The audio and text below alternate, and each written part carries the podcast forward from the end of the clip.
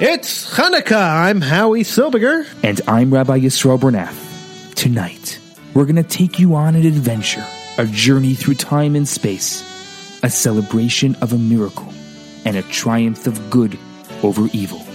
It's Hanukkah. We've dug deep into the archives and found audio that hasn't been heard in thousands of years.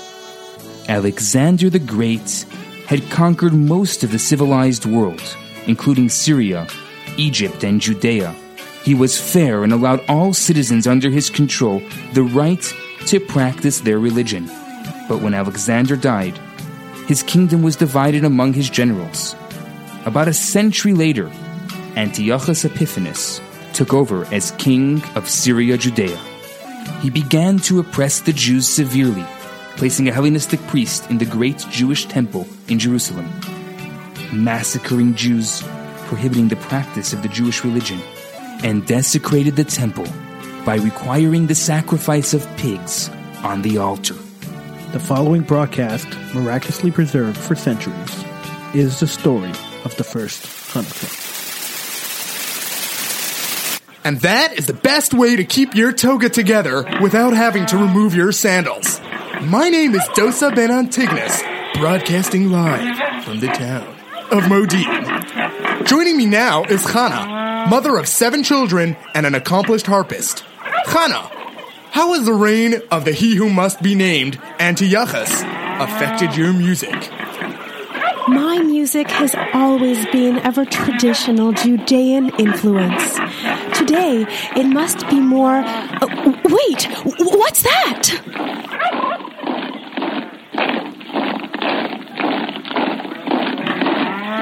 A troop of soldiers are marching into town. I, uh, uh, I, I can't believe what I'm seeing here in the center of the town. A group of Syrian Greek soldiers have just descended on what seemed to be a quiet and peaceful village just a few moments ago.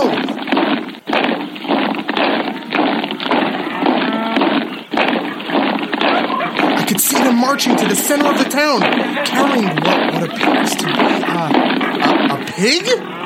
Hold, hold on. One of the soldiers is standing up to speak. Jews, gather round by orders of the king. It looks like something's going down. Let me make my way through the crowd.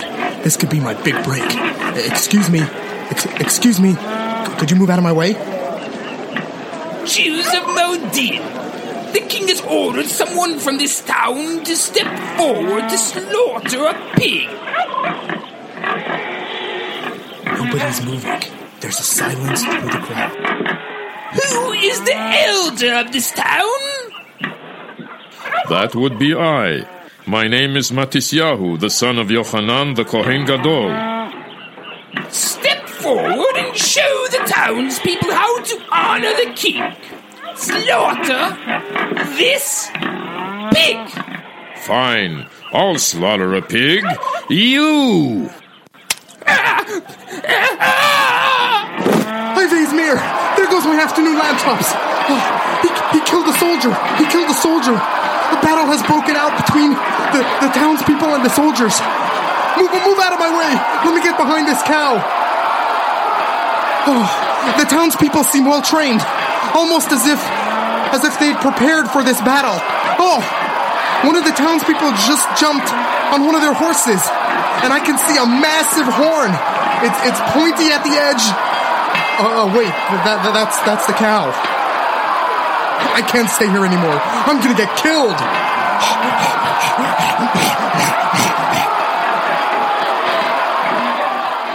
Wow, Rabbi, that was exciting audio. What happened next?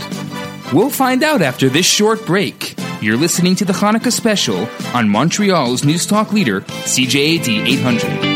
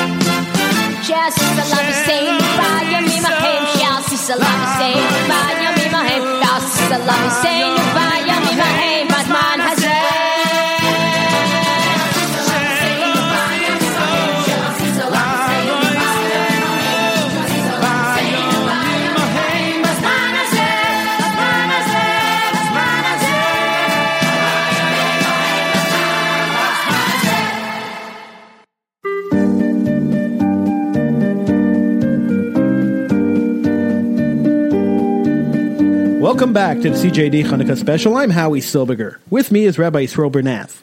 So, Rabbi, we just heard some archive footage from 165 BCE. We last left off in the town of Modi'in, where Matisyahu and his sons had just defeated a small group of Syrian soldiers. Could you give us some perspective about what was going on in that time period? Sure. Well, let me tell you the story of Chana the harpist. Aside for playing the harp, Chana had seven sons. Shortly after that battle, she was captured together with her seven sons. They brought them before King Antiochus. Her seven sons were each asked to bow before the king. They refused. They were tortured and killed before her very eyes. The story of Chana inspired the Jews who were hiding and training in the mountains. They started staging small ambushes on the Syrian Greek soldiers and were very successful. They were called the Maccabees. What does Maccabee mean? Well, in Hebrew, Maccabee means hammer. When Matisyahu died, his son Judah took over. He was called Judah the Maccabee, or Judah the Hammer, for his great strength. Maccabee is also an acronym for Me Kamocha Be'elim Hashem. There is none other than you, O God. The Maccabees stood for one God, and after numerous defeats, Antiochus sent his largest army to finish off the Jewish rebels. Our next soundbite I won in an incredible game of dreidel. That's because you gave me the dreidel full of shins. Okay, okay, okay, okay. Let's get back to the archives. This is Thaddeus the Maxicus. You may recall that Menelaus was appointed high priest of the Jews by King Antiochus, but was rejected by rebel forces. Galilean news reporter Plato the Hellenist caught up with Menelaus this afternoon. Menelaus is the king appointed high priest of the Jews. He's run into major problems with Judah Maccabee and the rebel forces who reject any appointments the king has made. I asked Menelaus about the potential success of the Maccabean army. Success? I don't think you can classify one battle as a measure of success or failure in a war. Judah and his father and brothers may be able to take a few small towns, but eventually they'll be defeated. I have no doubt about the final outcome. No doubt at all. You're a Jew yourself. You've been called a traitor. And worse. Perhaps, to clear things up, you can tell us who the real Menelaus is. Let's just say I'm a moderate and a pragmatist. I think I represent those Jews who work hard and pay their taxes, and don't have time to march in the streets like spoiled schoolchildren. I understand that you are a strong advocate for assimilation. Can you tell us why you think the Jews should assimilate? The question is, why shouldn't they? Why should Jews insist on being so different from everyone else? What did it ever get them? And what is it getting them now? We all live together in this great society. We all enjoy the benefits it has to offer. Now, why should we make such a great fuss because we're asked to worship with the rest of the empire? It doesn't make any sense at all. But now, shouldn't a great society like this be capable of remaining open to other beliefs? Antiochus isn't against beliefs. Far from it. But there's a big difference between beliefs and this fanaticism nonsense. Look at this Rabbi Elazar. He died rather than eat a little bit of pig. That's not beliefs, that's madness. No society can accept that sort of thing. It only leads to a total breakdown of law and order. Will the defeat of the Maccabees mean the defeat of their religion? That is to say, if the army is destroyed, can the Jewish faith survive? My opinion? Impossible. It's true that the Jewish religion has survived some severe blows in the past, but this time I think the odds against them are simply too great. No, I, um, I think assimilation is inevitable, Perhaps some parts of the culture will survive, but not so you'd recognize it. I think that if you were to pick up a history book, say, mm, 2,000 years from now, you wouldn't even find the word Jew mentioned. Certainly wouldn't find the name of Judah Maccabee. Powerful words. I'm Plato the Hellenist, live from the Acra Tower. Thank you, Plato. Just hours before that historic battle, Miriam was in the Maccabean camp, where in an exclusive interview she spoke to rebel leader Judah Maccabee and his father, Matisyahu. Mr. Maccabee, what can you possibly hope to gain with your attacks against the Syrian army?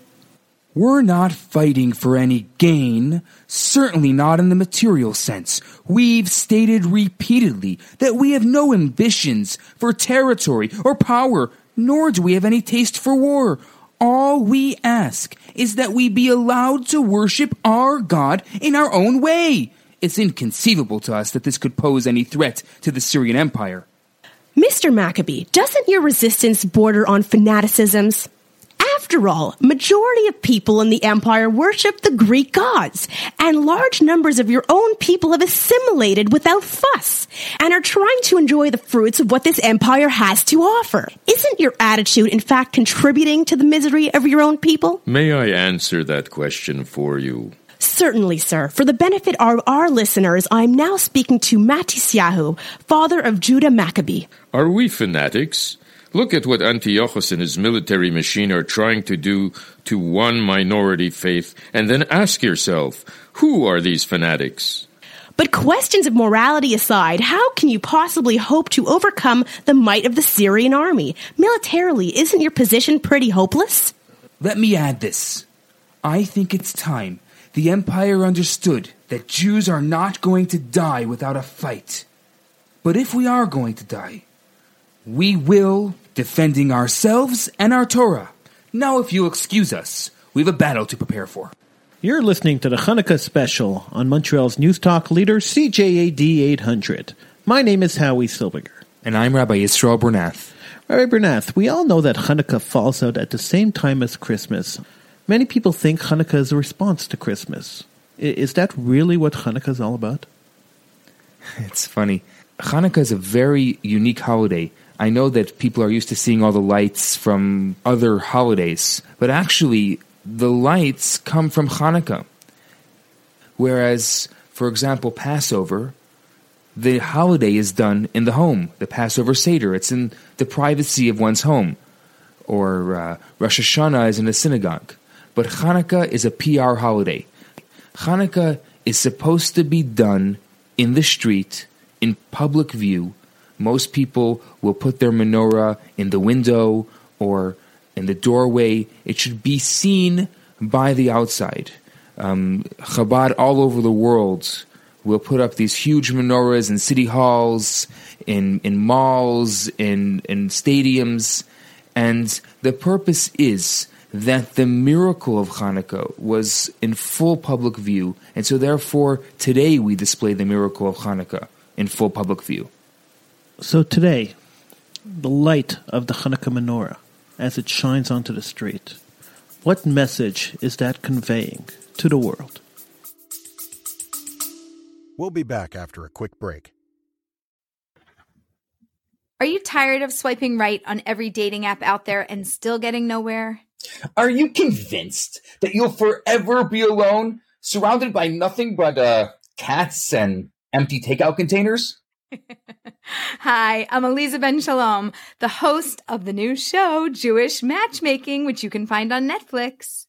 And I'm the love rabbi, Rabbi Yisrael Bernath, and we're inviting you to join us for Matchmaker Matchmaker.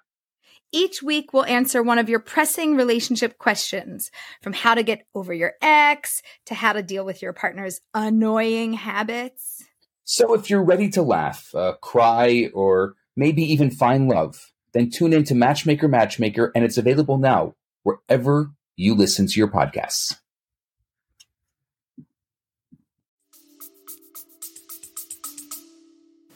I think a lot of people wonder if darkness is the absence of light or if darkness is a creation on its own.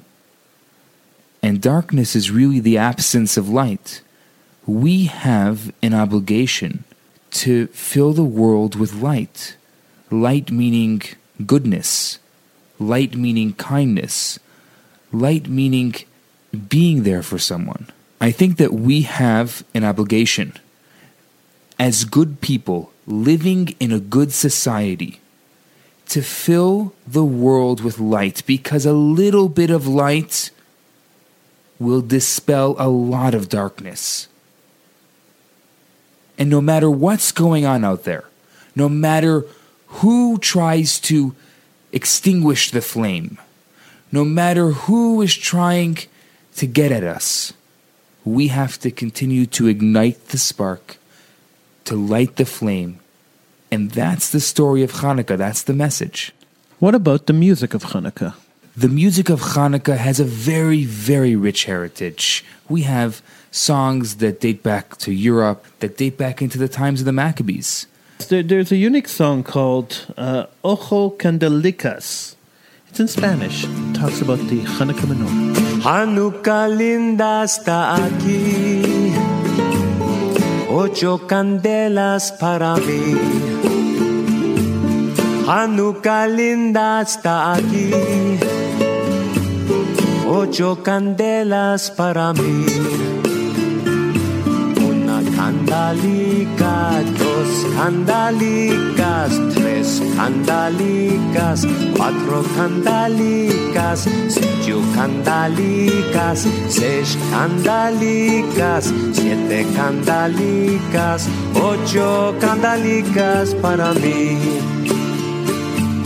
Muchas fiestas voy a fazer con alegrías y placer. Muchas fiestas voy a fazer con alegrías y placer. Una candalica, dos candalicas, tres candalicas, cuatro candalicas, cinco candalicas, seis candalicas, siete candalicas, ocho candalicas para mí. Los pastelicas voy a comer con almendricas y la miel. Los pastelicas voy a comer con almendricas y la miel. Una candalica, dos candalicas, tres candalicas, cuatro candalicas, cinco candalicas, seis candalicas, siete candalicas, ocho candalicas para mí.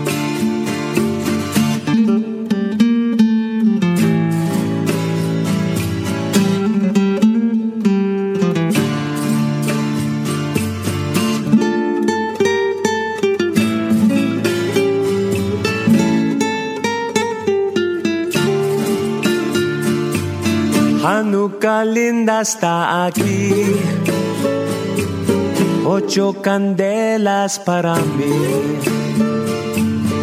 Hanukkah linda está aquí. Ocho candelas para mí. Una candalica, dos candalicas, tres candalicas, cuatro candalicas, cinco candalicas, seis candalicas, siete candalicas, ocho candalicas para mí. Ocho candalicas para mí. Ocho candalicas para mí.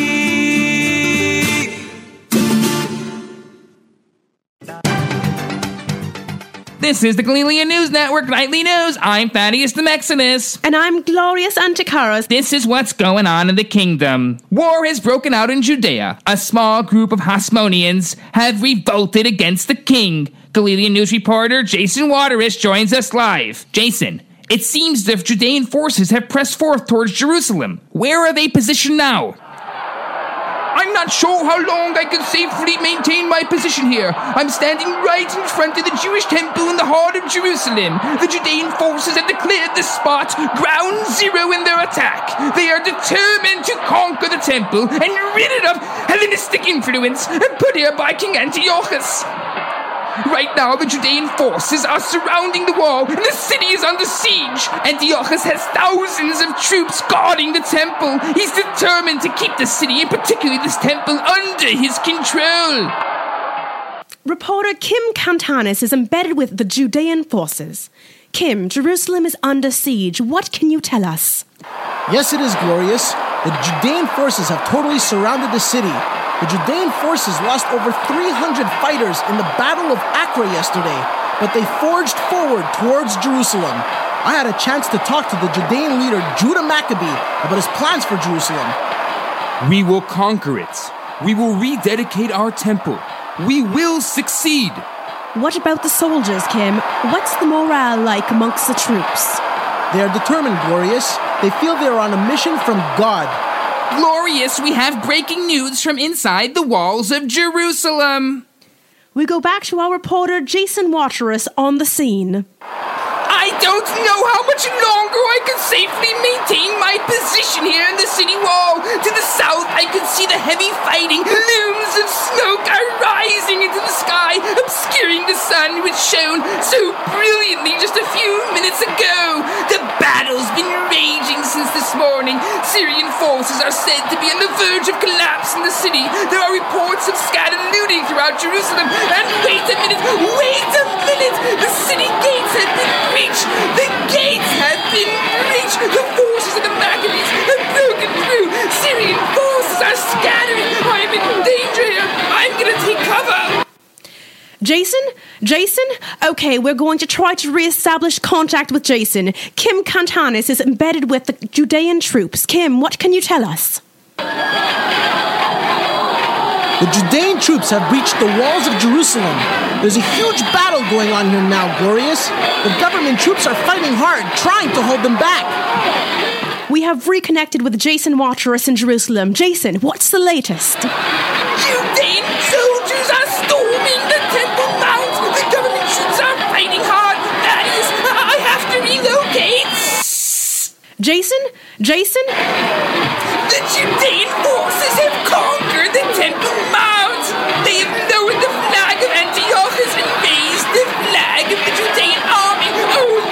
an incredible scene, unlike I have ever seen before! This is amazing! This is fantastic! I can't believe it!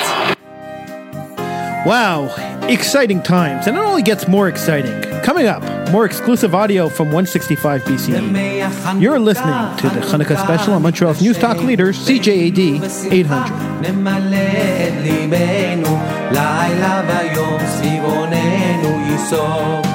סופגניות נאכל בם לרוב, העירו, הדליקו, נרות חנוכה רבים.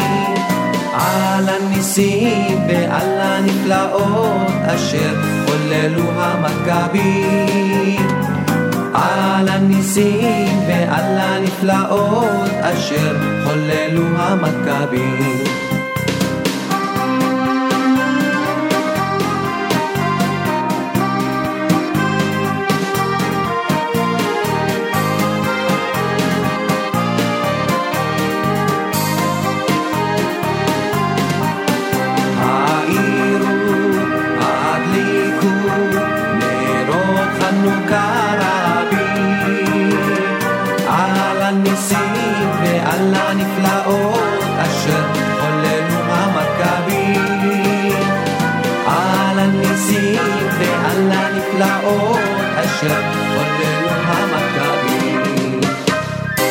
I'm Howie Silbiger.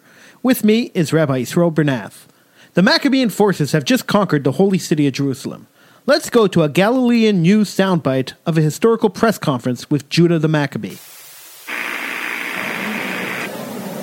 I'm Rachel Ben Avenue, and we are awaiting the rebel leader, turned Judean hero Judah the Maccabee. We are told he should be arriving any moment now, and here is Judah Maccabee entering the Great Hall. He's being applauded by friends, supporters, and even some members of the media. And now he's hugging his brother Yochanan. Also on the dais are his brothers Yonasan and Shimon, beaming triumphantly, I may add.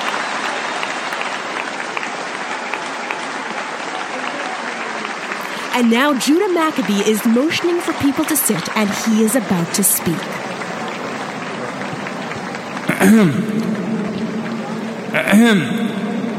Thank you. Thank you. I'd like to say a few words before I, I open this up to questions. The war is not over, and the fighting will continue. We felt that the recapture and the recleansing of the temple was a turning point in our struggle and should be commemorated and celebrated. That celebration has now lasted for eight days, and from this time forward will be designated as an official celebration of our calendar. It will be called Hanukkah. Now I'll answer any questions you might have. Excuse me, I have a question. There's an unsubstantiated story about the menorah burning for eight days on a single jar of oil. Do you care to comment on this? Let me try to explain what happened, and then you can draw your own conclusions. When we made the decision to hold the celebration, we searched for oil in the temple so that we could light the menorah. Predictably and unfortunately, most of the oil, along with everything else in the temple, had been defiled, making it unusable. We found only one jar in which the seal hadn't been broken. One jar of oil will usually burn for just about a day, so we were faced with a decision wait eight days for a fresh supply of oil to come from Tekoa, or light the menorah using the single jar of oil and risk being seven days without light. We lit the menorah, and all I can tell you is it was still burning when the new oil arrived.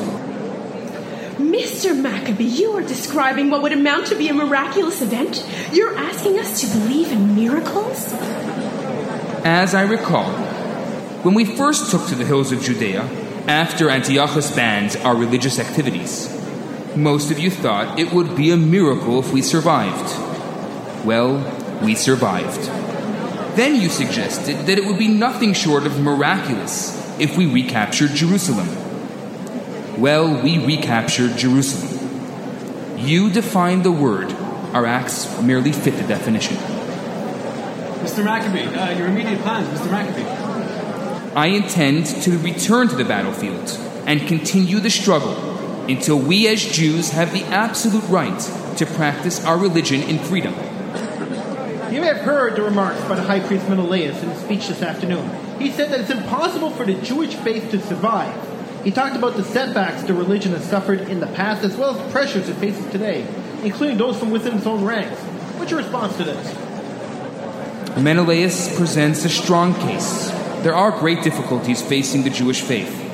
I do not say for one moment that it will be easy for us to survive, but I think we must. If the world cannot recognize our right to exist in our own way, then I don't see how any people, any nation could ever survive. So, for all of our sakes, ladies and gentlemen, for the sake of all of our futures, let us pray that Menelaus is wrong and that our case will prevail. Thank you. Judah Maccabee and his followers are now leaving the dais and making their way through the crowd shaking hands. As you heard just a moment ago, Mr. Maccabee says that he will continue the struggle for the right of Jews to worship in their own way. One cannot help but wonder about the comment made by Menelaus. What will the history books say 2,000 years from now? Will the Jewish religion be just a footnote? Will the name of Judah Maccabee be remembered? As for today, this moment, the lights are burning brightly in the temple in Jerusalem. I'm Rachel Ben Avenue. Thanks for joining us. Rabbi Bernath, it must have been so exciting to have lived in the times of the Maccabees. I can't imagine what it was like. I mean, here you had this huge Syrian Greek empire and these little Jews. There was no chance they could have ever won. And they band together, They fought and they fought and they fought. And they won. And that's an incredible story. You're listening to the CJAD Hanukkah special. I'm Howie Silberger. And I'm Rabbi Yisrael Bernath.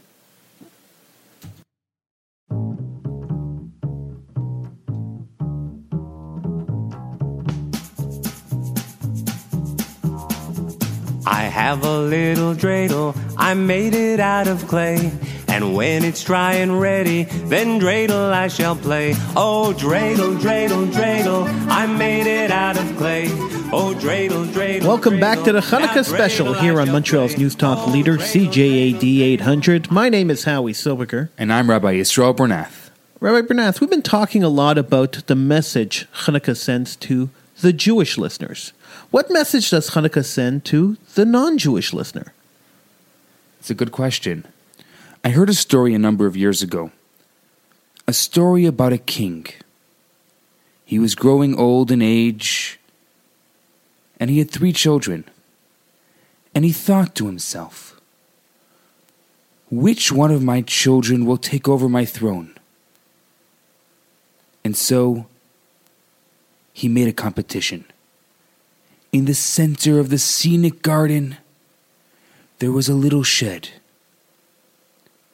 He thought to himself, My child that could fill the shed to capacity, that child will take over my throne.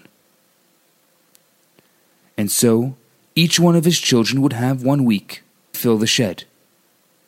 The oldest, the strongest, his week would be first. The whole week they saw him going back and forth, the hustle and bustle. They were watching him. What was he taking? Stones, pebbles, rocks, big, small, little ones, bags and bags. The guards and maids were carrying with him until finally they had filled the shed to capacity. And when they had finished filling it, then they stuck little pebbles inside to make sure there were no cracks. At the end of the week, the king walked down the windy, narrow staircase that led into the garden. He observed his magnificent garden and then approached the shed. He opened the door, and pebbles started falling out from all different sides. The king was impressed. My son, you have surpassed my expectations. Gods, servants, empty out the shed. It's my next son's turn. The middle son, he was fast and witty. He thought he could outsmart his brother. And so he was seen going back and forth, back and forth the entire week. But he was carrying feathers, bags of feathers, all types of feathers. People were carrying with him, and they carried bags and bags and bags until they had filled the entire shed with feathers. At the end of the week, the king came walking down the windy, narrow staircase. He reached out to open the door, and there he saw feathers were everywhere. Feathers had covered the entire garden. And he was very impressed.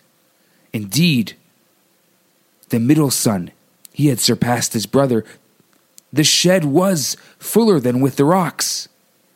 But now was the third child, the youngest one, his daughter Sarah. The brothers started pleading with the father. They said, Father, Father, she's too young. She's going to make a mockery of the throne. Please don't do this. But the father insisted, Just as I gave you a turn, so too she gets a turn. And so the first day passed, and the shed was empty. The second day, and the third day, and the fourth day, and the fifth day. Already, people started hearing about this competition that was going on in the palace. They started gathering around to wonder what was happening.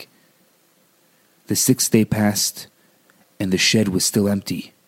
There was a hustle and bustle, a commotion amongst the townspeople, amongst the country people. The seventh day came, and the shed was still empty. As promised, the king walked down the windy, narrow staircase that led into the scenic garden. He looked around the garden and took a smell of the fresh air. But this time he was not alone, for hundreds of thousands of people had gathered behind him, wondering what would be, wondering what little Sarah had put into that shed. He reached out his hand and he opened the shed and looked inside. But the shed was empty. Before he could even say a word, Sarah walked from right under his arm. She kneeled down onto the floor in the shed, and she pulled out from the folds of her robes a little candlestick. And then she reached back into the folds of her robes and pulled out a little candle. She turned to her father and asked him to light the candle. The king bent down and lit Sarah's candle. And suddenly, the entire shed became filled with light to capacity. The king smiled and he turned to his little daughter. You, my daughter, will take over my throne. And so that's our story. Hanukkah is a story of light. If Sarah can light up the shed, Sarah's light lights up the world. It's the power of the child. It's the power of the few against the many. It's the power of the light against the darkness. It's the ability that we have, that our small light, we can make a difference. And so I urge you if you have a menorah laying around the house, if someone gave you one, if you don't have one, tonight it's our responsibility to spread the light, the third light. Children, tell your parents. Gather round the family together. Say the brachot the blessings, sing some songs, and share the light. It's the light that we've shared from one generation to the next. It's the light that's never been extinguished. Through every time, in every place, no matter what has befallen our people, it's carried us through. So many cultures, so many empires have tried to extinguish the light, but it's always there. Sometimes it's an ember, and sometimes it's a strong, strong flame. But it's our responsibility to pass it on to connect the generation and to teach our children that it's the light of the menorah that has kept our people together. Rabbi Bernath, how do you light a menorah? How do you light a menorah? Well, the first thing is you take your menorah and you put it by your window or your doorway. Um, if you do it in the doorway, you do it opposite the mezuzah. And then you take the furthest right side and you start setting up the candles or the oil, as many people have a tradition because the miracle was with oil. Then you tonight would be the third. You set up three candles, and then you start lighting it from the left.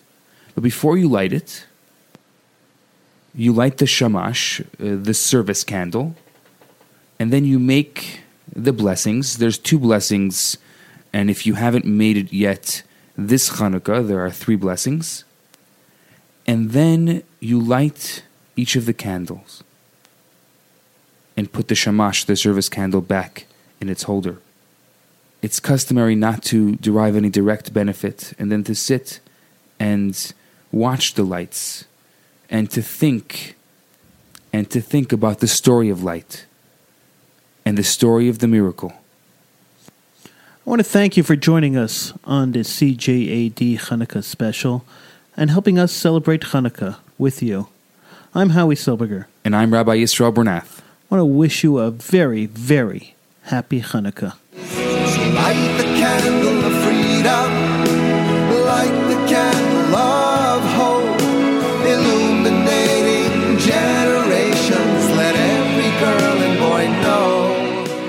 The First Hanukkah. Produced by Howie Silberger and Rabbi Yisrael Bernath.